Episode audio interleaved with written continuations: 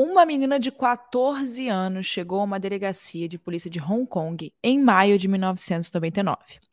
Ela contou para as autoridades que estava sendo assombrada pelo espírito de uma senhora que tinha sido torturada até a morte e amarrada por fios elétricos durante várias semanas. Os policiais acharam aquilo tudo curioso, mas acabaram ignorando. Eles pensaram que, por ser uma adolescente, aquilo não ia passar, né, de um uma loucura, alguma besteira. Uma coisa da cabeça dessa menina. O problema foi quando ela disse que essa fantasma, na verdade, era o espírito de uma senhora que ela ajudou a matar. Ficou curioso? Então fica aí no caso reais de hoje, que hoje o episódio promete vocês me pediram demais essa história, demais. E aí, gente, como é que vocês estão? Tá tudo bem? Tá tudo certo por aí? Mais uma quarta-feira, do jeito que vocês gostam. Provavelmente você deve estar aí agora comendo ou indo para algum lugar, usando aí o ônibus, o metrô, alguma coisa para poder se locomover e está me escutando. E vocês pediram muito esse episódio, como eu disse, e eu trouxe ele. Apesar de ser um episódio muito difícil de falar sobre, eu trouxe. Mas enquanto a gente não começa, eu queria pedir para vocês é, que não custa repetir, vocês já sabem. Não deixa de me seguir lá nas redes sociais. Meu arroba é Erika com K, Mirandas com S no final.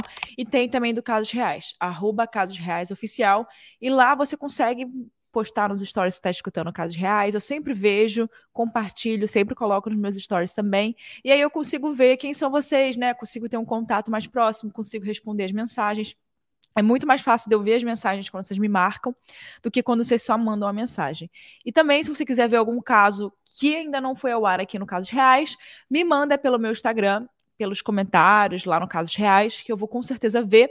E eu sempre anoto, eu tenho uma lista no meu bloco de notas de casos que vocês me pedem.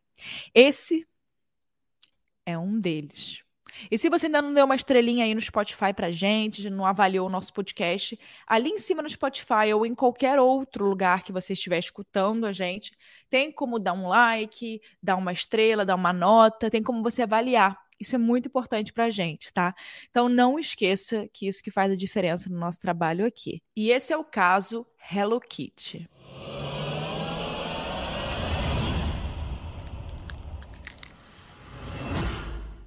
A história de hoje tem como personagem principal Fan Mani. Ela é uma mulher que nasceu em 1975 e a sua história de vida desde o início foi muito difícil.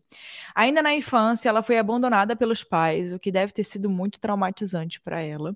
E ela viveu em um orfanato para meninas em, Ma em Matauai, em uma cidade chamada Koion. Gente, pelo amor de Deus, hein? Não sei se eu estou pronunciando os nomes aqui certos, são muito difíceis para eu pronunciar, então relevem. Ela viveu nesse orfanato até os seus 16 anos, porque eles acreditavam que uma pessoa de 16 anos já tinha condições suficientes para trabalhar e, se sustentar. E por isso os orfanatos não permitiam que as adolescentes ou adolescentes com mais de 16 anos continuassem morando lá. Se alguém devia falar isso daí para os pais brasileiros, né? Porque todo mundo fica morando na casa dos pais até até até quando dá, né? Enfim, a gente não sabe se até isso acontece, até hoje acontece isso por lá, mas na época era assim que eles lidavam com as crianças que moravam em orfanatos, porque 16 anos ainda é uma criança, né? Tá ali ainda construindo, né? Enfim, claro que pode começar a trabalhar, já dá para fazer algumas coisas, mas ainda tem uma cabeça muito, né, em crescimento. Bom, o que aconteceu depois disso teve muita consequência da forma como a Fan Mani foi tratada pelas autoridades quando ela foi despejada desse orfanato. Ela era jovem, precisava de dinheiro e não tinha nenhum tipo de ajuda, de amparo. Ela não tinha família, estava na rua, desabrigada, ou seja, a situação dela era muito ruim. Então ela começou a ter contato com as drogas e usar ali. Eu não, não vou falar aqui a palavra para a gente não desmonetizar os vídeos, mas usar o sexo para ganhar dinheiro, né? Então, o que, que ela ia. Uma garota de programa, né? O que, que ela ia fazer numa situação como aquela? É muito difícil julgar, né? Enfim, tem outro jeito, tem outras coisas que você pode fazer, mas ela encontrou esse caminho ali para ela naquele momento de vida. Então já dá para ver que eles realmente largam a criança, o jovem, sem nada, sem nenhum tipo de apoio social. Não é que, ah, depois do orfanato a pessoa vai ganhar ainda um dinheiro mínimo para poder conseguir se virar sozinho. Não, não tem nenhum tipo de apoio. E foi aí que, em maio de 1996, quando ela tinha 21 anos, ela conheceu o seu marido. Ele também era uma pessoa com vícios, principalmente com drogas. E eles começaram a morar juntos. Dois anos depois, em 1998, eles tiveram o seu primeiro e único filho. Os vizinhos, nessa época, estavam acostumados a acordar durante a madrugada por causa das gritarias que vinham da casa do casal. E muitas dessas gritarias eram por causa de violência doméstica.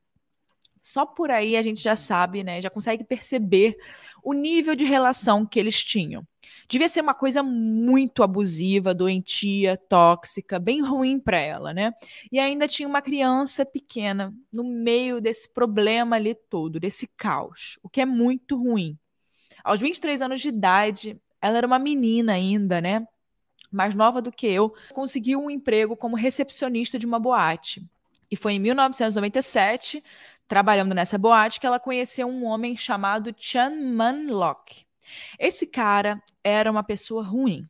Ele era um socialite, um cara muito influente na sociedade de Hong Kong. Ele tinha 34 anos, era cafetão e trabalhava ali vendendo drogas. Por outro lado, a Fan Mani, como a gente já sabe, também tinha um problema ali com drogas, né, em vício. Então, já de início, eles tinham algumas coisas em comum e acabaram formando uma grande amizade a gente já sabe, né, que muitos usuários de droga têm problemas com dinheiro, porque manter esse vício é muito caro e esse foi o caso de Fan Mani. Ela não era herdeira, né, como vocês sabem, muito pelo contrário, e por isso ela já estava fundada em dívidas com pessoas. E vocês sabem que essas coisas a gente precisa dar um jeito, precisa arrumar o dinheiro, porque o buraco é mais embaixo, né? As pessoas que cobram são pessoas bem pesadas, né? E foi aí, em março, 17 de março de 1999, que ela simplesmente teve a brilhante ideia de roubar quem? Adivinha? O Sean Manlock, né? Aquela pessoa que era amigo dela e a pior pessoa que ela conhecia, né? Era uma, como eu disse, ele era uma pessoa ruim. A carteira dele tinha cerca de 2 mil dólares nesse dia, o que era bastante coisa para ela naquele momento de vida. E ela estava meio que desesperada ali, precisando pagar essas dívidas que ela tinha. O pior disso tudo é que quando ele percebeu que tinha sido assaltado, roubado ali pela amiga, ele soube exatamente quem tinha feito isso, porque naquela época, naquela ocasião, eles estavam no bordel, dentro de um quarto e sozinhos. Então não tinha muito o que descobrir, né, gente? Estava claro que tinha sido ela, não tinha outra opção. E como ele era um cara no meio ali do tráfico, mafioso. Ele sabia exatamente o que fazer nessa situação e claramente ele virou o jogo ali. Ele obrigou a Femani a pagar os 2 mil dólares de volta e disse que por causa disso ela estava devendo para ele mais 10 mil dólares de juros. Bom, vocês querem saber o que aconteceu com essa história, né? Ela acabou dando um jeito e conseguiu 2 mil dólares bem rápido e foi logo ali correndo para entregar para ele, porque ela sabia que com ele não dava para brincar, né? Mas quando ele viu aquele dinheiro, ele não estava nem aí para os 2 mil dólares e perguntou quando ele iria receber os 10 mil dólares restantes, os juros que ele tinha pedido.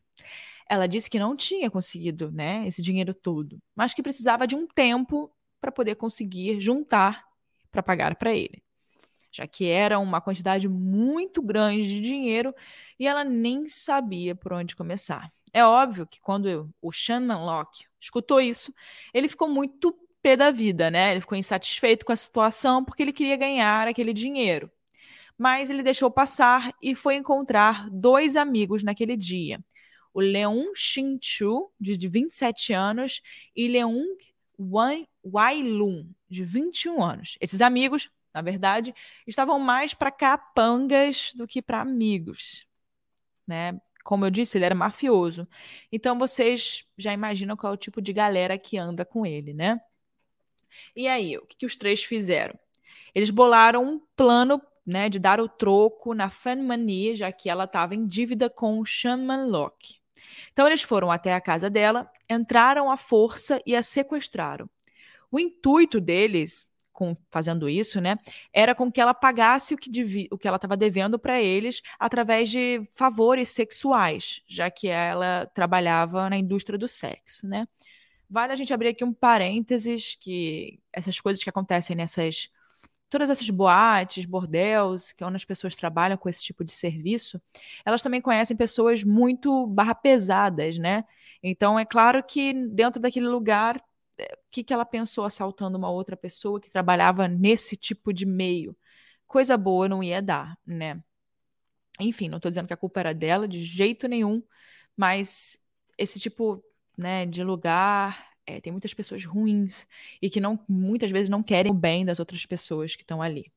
Mas quando eles queriam né, entrar na casa e fazer que ela pagasse com favores sexuais, porque eles sabiam que ela não ia conseguir arrumar aquele dinheiro, eles não contavam que algum tempo depois esse plano ia começar a dar muito errado, muito mais errado do que ele já estava começando, né? Vale abrir um parênteses e dizer que os três faziam parte de uma máfia chamada a Tríade de Hong Kong, ou Tríades Chinesas. Atualmente, os Tríades Chinesas de Hong Kong e Macau têm como grande fonte de lucro os crimes do colarinho branco, que são os contrabandos e fraudes em apostas de jogos. Na época também do que aconteceu, essa tríade era bem famosa por conta de crimes de extorsão, espionagem, assassinato, tráfico de armas e prostituição. Resumindo, eles são grupos mafiosos super perigosos, com hierarquia e códigos de conduta super rígidos. E existem várias tríades em Hong Kong com muito poder e influência. Bom, depois de eles sequestrarem a Fan Mani, eles a levaram até um apartamento muito curioso em Hong Kong. Esse apartamento tinha cinco quartos, era bem grande e, pasmem, completamente decorado de Hello Kitty. Agora vocês entendem de onde vem o nome do caso de hoje, né? Era absolutamente tudo decorado de Hello Kitty. Cortina, bichinhos de pelúcia, roupa de cama, tudo da Hello Kitty. Tudo, tudo, tudo, tudo, tudo. Bizarro. Bom, enfim, se você gosta de Hello Kitty, eu acho que você vai começar a gostar um pouco menos com esse caso. Eu, que já não era muito fã, depois desse caso, me dá até um. Acho que você nunca mais vai olhar Hello Kitty com os mesmos olhos depois desse caso, tá? Então, se você quer continuar gostando da Hello Kitty, vai assistir um outro episódio aí, porque esse realmente vai estragar a imagem da Hello Kitty um pouco pra gente. Enfim, voltando aqui pro caso. Mas mesmo com essa proposta, né, que para qualquer pessoa normal seria uma proposta fofa de decoração, talvez um quarto de criança, né? Por ser um Hello Kitty, vários desenhos rosas, é um bicho, é um um desenho infantil, né? Então você pensa, você logo associa um quarto de criança, né? Mas isso era o contrário. O lugar estava nojento, muito sujo, todo depredado. Era um horror. Eu acho que isso só torna o lugar ainda mais barra pesada e, e aterrorizante. Eu não sei se vocês lembram do episódio da Junko Furuta, que foi uma... não tem muito tempo que a gente lançou esse caso. Se você não ouviu, dá ali, vai ali, volta no Spotify, alguns episódios atrás e depois desse você escuta. É um episódio muito interessante, mas também ao mesmo tempo é muito forte e esse caso de hoje é um episódio que lembra muito o caso da Junko Furuta, infelizmente, gente. Logo no primeiro dia de sequestro, a Fanmani apanhou muito dos três. Ela foi violentada e abusada sexualmente, também muito machucada. Shaman Locke já havia aumentado cinco vezes o valor da multa. Ele parecia estar muito insatisfeito com tudo aquilo e aumentou ainda mais, o que não fazia sentido porque ela ia jamais ela ia conseguir pagar. E ele sabia disso. Bom, o que aconteceu foi o seguinte, já que ali ela estava completamente vulnerável, eles a usaram para descarregar tudo o que eles estavam sentindo. Toda raiva, frustração, tudo. E ela não tinha absolutamente nada a ver com o que eles estavam vivendo e sentindo. Eles estavam só descontando sem razão nela. Mas a cada vez mais os abusos pioravam e viravam tortura, sadismo. E foi nessa época que Shaman Locke começou a namorar uma menina de 13 anos de idade. Sim, gente, 13 anos de idade. A Melody, aquela menina que nós comentamos na abertura do episódio. Sim, a Melody. Lembra aquela menina do início do episódio que a gente comentou lá em cima, bem no início do episódio mesmo? Sim, a, vol a volta e meia a Melody era levada até esse apartamento onde a Femini estava e ela ajudava a torturá-la. Uma das coisas que eles faziam com a Femini era derreter um canudinho de plástico e deixar ele ficar pingando no pé da Femini, né, fazendo várias bolhas, queimando ela. E quando eles se cansavam, eles queimavam os pés dela e ainda por cima batiam neles. Eles colocaram óleo de pimenta nas feridas e obrigaram ela a beber esse óleo. Mas eu não acho que nada se compara ao que eu vou dizer para vocês agora. Além de todas essas coisas, eles a obrigavam a sorrir e dizer que ela estava feliz. Diz aí que você está feliz. Obrigavam ela a fingir que estava feliz. E se não fosse convincente, eles a machucavam mais para que ela fizesse com mais verdade, né? Em muitas dessas torturas, a Melody também participava, mas por algumas questões de judiciais, porque ela assinou um acordo judicial, o que ela fazia não pôde ser divulgado de forma nenhuma em nenhum lugar. Ah, mas ainda assim, as coisas eram muito sérias e muito pesadas. Principalmente se a gente imaginar que ela era uma menina naquela época. Em um dos seus depoimentos, ela disse que muitas vezes, enquanto a Femani estava amarrada, os homens ficavam jogando videogame ou assistindo TV, como se estivessem em uma roda de amigos. A situação da Fan Mani né, era tão ruim que a Melody também disse que ela parecia uma boneca quebrada. Muitas vezes, eles colocavam restos de comida nos ferimentos dela e forçavam a Fan Mani a beber urina e comer fezes. No 15 dia de sequestro, ela já não conseguia mais se mexer. Os homens decidiram então pendurá-la para poder ficar mais fácil de continuar a tortura. Ela não tinha mais força naquele momento, né? Ela estava perdendo a força, ela estava ficando cada vez mais fragilizada. Depois de um mês de tortura, a Melody acordou em um dia e percebeu que a Fanmanie estava morta. E quando ela avisou para os três homens, né, para os homens da casa, enquanto eles não sabiam o que fazer com o corpo da vítima, eles ficaram jogando videogame. E foi aí que o Shaman Locke teve a ideia de, de desmembrar o corpo da vítima, porque isso dificultaria no reconhecimento do corpo dela. Mas eles não pararam por aí. Eles colocaram o corpo dela em uma banheira para poder ficar mais fácil de fazer esse processo, né? de desmembrar e depois cozinharam ela para evitar sair o cheiro. Bom, a Melody também contou no seu depoimento que Leon Shincho a chamou para ver a cabeça de, de Fanmani na panela, mas ela ficou com muito medo e disse que não queria ver aquilo.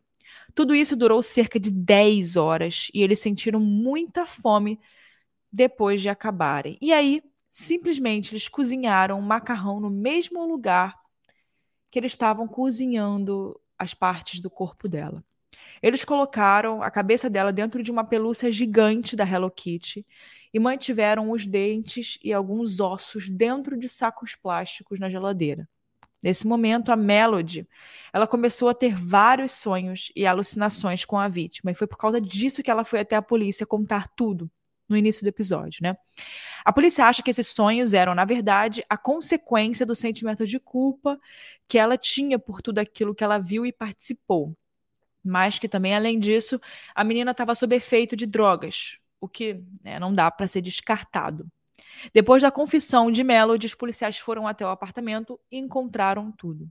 Os policiais encontraram o DNA dos três homens em todos os lugares daquele apartamento. O caso acabou indo a júri popular, mas imagina só, né? Três homens responsáveis pelo crime, que estavam sendo acusados por uma menina de 13 anos. Mas eles negaram absolutamente tudo. Eles, inclusive, disseram que ela devia ter morrido de overdose, já que ela usava drogas. Os três foram condenados por homicídio culposo, porque, embora eles tenham tirado a vida de Femini, essa não era a intenção do crime. Bom, é óbvio que isso deixou a população pé da vida, ficou todo mundo muito revoltado com essa decisão e ninguém acreditava né, que fosse possível uma condenação dessa. Era um absurdo, né? Tava muito claro que eles não estavam ali de bobeira e que sabiam exatamente o que estavam fazendo, né? O trio foi condenado à prisão perpétua em dezembro de 2000, com possibilidade de liberdade condicional em 20 anos de cumprimento da pena. Bom, depois dessa condenação, tiveram vários relatos de casos sobrenaturais envolvendo a Fan Mani. O médico forense encarregado do caso disse que no tribunal tinha o um cheiro de corpo em decomposição e que, além disso, teve um momento que as luzes começaram a piscar quando eles falavam o nome da vítima. Uma mulher que não sabia do caso alugou um apartamento no mesmo prédio de Fan Mani. Ela e uma amiga disseram para a polícia que ouviam sempre uma mulher chorando mas que não tinha mais ninguém no apartamento. Algum tempo depois, o prédio foi vendido e acabou virando um hotel. Eu jamais me hospedaria num lugar desses, vou deixar aqui bem claro. E vocês se hospedariam num lugar desse? Mas enfim. E o filho de Fan Mani, né? Vocês lembram, né, que ela teve um filho. Eu contei para vocês no início do episódio, né? Enfim, vocês devem estar se perguntando o que aconteceu com ele. Ele é um estudante em Singapura não lembra absolutamente nada da sua mãe, mas usa um colar dela que a polícia deu para ele. Bom, esse é um dos crimes mais cruéis que já passaram aqui pelos casos reais, junto com o caso da Junco Furuta, é claro, eu acho que os dois estão ali pau a pau. Eu não sei dizer qual é o mais cruel. E não é por menos que, tão bizarro que esse caso é, que ele deu origem a dois filmes. There's a Secret in My Soap é um dos filmes, e Human Pork Chop. É, são nomes criando, misturando ali comida, enfim, tem um, tem um segredo na minha sopa e, e sopa de porco com carne humana, algo do tipo. Enfim, nomes bem ruins, por sinal. As pessoas envolvidas, desde advogados a promotores, estavam perplexas com esse caso. A Hannah, a nossa roteirista, trouxe uma informação pra gente sobre isso. Eu vou colocar o áudio dela aqui para vocês. Fala galera, tudo bem? Ó, tô aqui para poder trazer uma curiosidade sobre o caso do assassinato da Hello Kitty. Eu achei uma passagem de uma fala do promotor-chefe desse caso no dia do julgamento, é, na manhã do julgamento, que dizia o seguinte: o promotor dizia que esse caso, obviamente, o deixou sem ar, que era o mais maligno caso de assassinato que ele já tinha visto na vida dele, e que não apenas os fatos eram sombrios, mas os personagens envolvidos pareciam estar completamente alheios a qualquer emoção humana normal. Eles ficaram loucos sem perceber. Ele disse também que viver juntos naquele apartamento, sob efeito de drogas, fizeram com que eles acreditassem que aquele mundo era normal e que eles tinham apenas a si mesmos como exemplo de decência humana e a tortura acabou se tornando um jogo para eles. E naquelas mentes que eram completamente retorcidas, isso se tornou completamente aceitável. Triste, né? Muito triste tudo isso que aconteceu. E no final de cada episódio eu sempre trago a minha opinião, né? Nesse caso aqui, é... eu não vou colocar nenhuma foto desse caso, mas se vocês quiserem, vocês podem dar uma checada nas redes sociais. É, infelizmente, ele também pegou esse nome, esse caso ficou muito marcado por usar o nome Hello Kitty. Inclusive, quando eu fui começar a pesquisar sobre esse caso, a primeira coisa que eu queria saber era o nome da pessoa que tinha sido a vítima, né? Porque ficou muito marcado por ser Hello Kitty. E eu acho que tudo isso vem de muito mais fácil para mídia, para as redes sociais, quando envolve algo, é um nome, né, esse nome que é mais fácil e todo mundo fica com aquela curiosidade, mas por que Hello Kitty? Por quê? Então eu acho que esse caso foi muito tratado de forma sensacionalista. E, enfim, gente, é um caso que, que realmente, quando as pessoas entram nessa, nesse tipo de vida de é, prostituição, eles infelizmente conhecem muitas pessoas que não são pessoas boas, que não querem, que também estão ali com vícios, na maioria das vezes, não vão estar 100% né, sãs o tempo todo, vão estar sob efeito de drogas. Então, algumas ações podem ser feitas né, por causa de uso de substâncias. Então é muito perigoso, são ambientes muito perigosos e as pessoas têm que tomar cuidado quando elas estão nesse, nesse ambiente. Infelizmente, ela entrou nesse meio por causa de um por causa de dinheiro, né, que é o que a maioria delas entram, e acabou que trouxe vícios para a vida dela, que foram as drogas, e pessoas ruins para a vida dela. E, infelizmente, ela teve esse, esse fim. Muito legal saber que o filho dela está estudando, não se tem muita informação além disso. Acho muito bom que não se tenha muita informação dele. Deixa ele seguir lá a vida dele sem que fique a mídia, jornais em cima dele, porque é um caso muito pesado para ele como filho. Ter crescido sem uma mãe já e, e uma mãe que teve um final desse deve ser muito pesado. Mas enfim, quero saber a opinião de vocês. É, qual o próximo caso que vocês querem ver aqui? O que, que vocês acham? Vocês acham que realmente é, talvez ela não tivesse seguido esse caminho da, né, do trabalho com sexo, da prostituição? Ou se o governo tivesse mantido ela um pouco mais tempo né, no, sob cuidado deles, se talvez ela pudesse ter tido um, um fim um pouco melhor, né? Se ela hoje poderia estar é, tá bem, ter tido mais oportunidades, né? Eu acho que foi esse o problema lá no início. Tiraram ela muito cedo do abrigo e ela não tinha muitas oportunidades, então isso acabou levando ela para um caminho ruim. Apesar de, né, de a gente poder escolher vários caminhos para as nossas vidas. Enfim, é uma discussão muito longa. A gente pode ficar aqui o dia inteiro discutindo sobre isso, mas eu quero saber a sua opinião também. Esse é um caso que não dá nem para opinar, né? Porque é um caso muito pesado, muito ruim. É, enfim, a gente tenta até falar de um jeito menos pesado, a gente tenta dar menos detalhes, assim, para ser, ser mais fácil para vocês absorver essas informações. Mas como uma menina, né, normal, teve esse fim, né? Como uma menina que estava só ali trabalhando, né, tentando ganhar o dinheiro dela, acabou tendo esse fim. É, enfim, quero saber a opinião de vocês. Até o próximo caso. Vejo vocês no próximo episódio.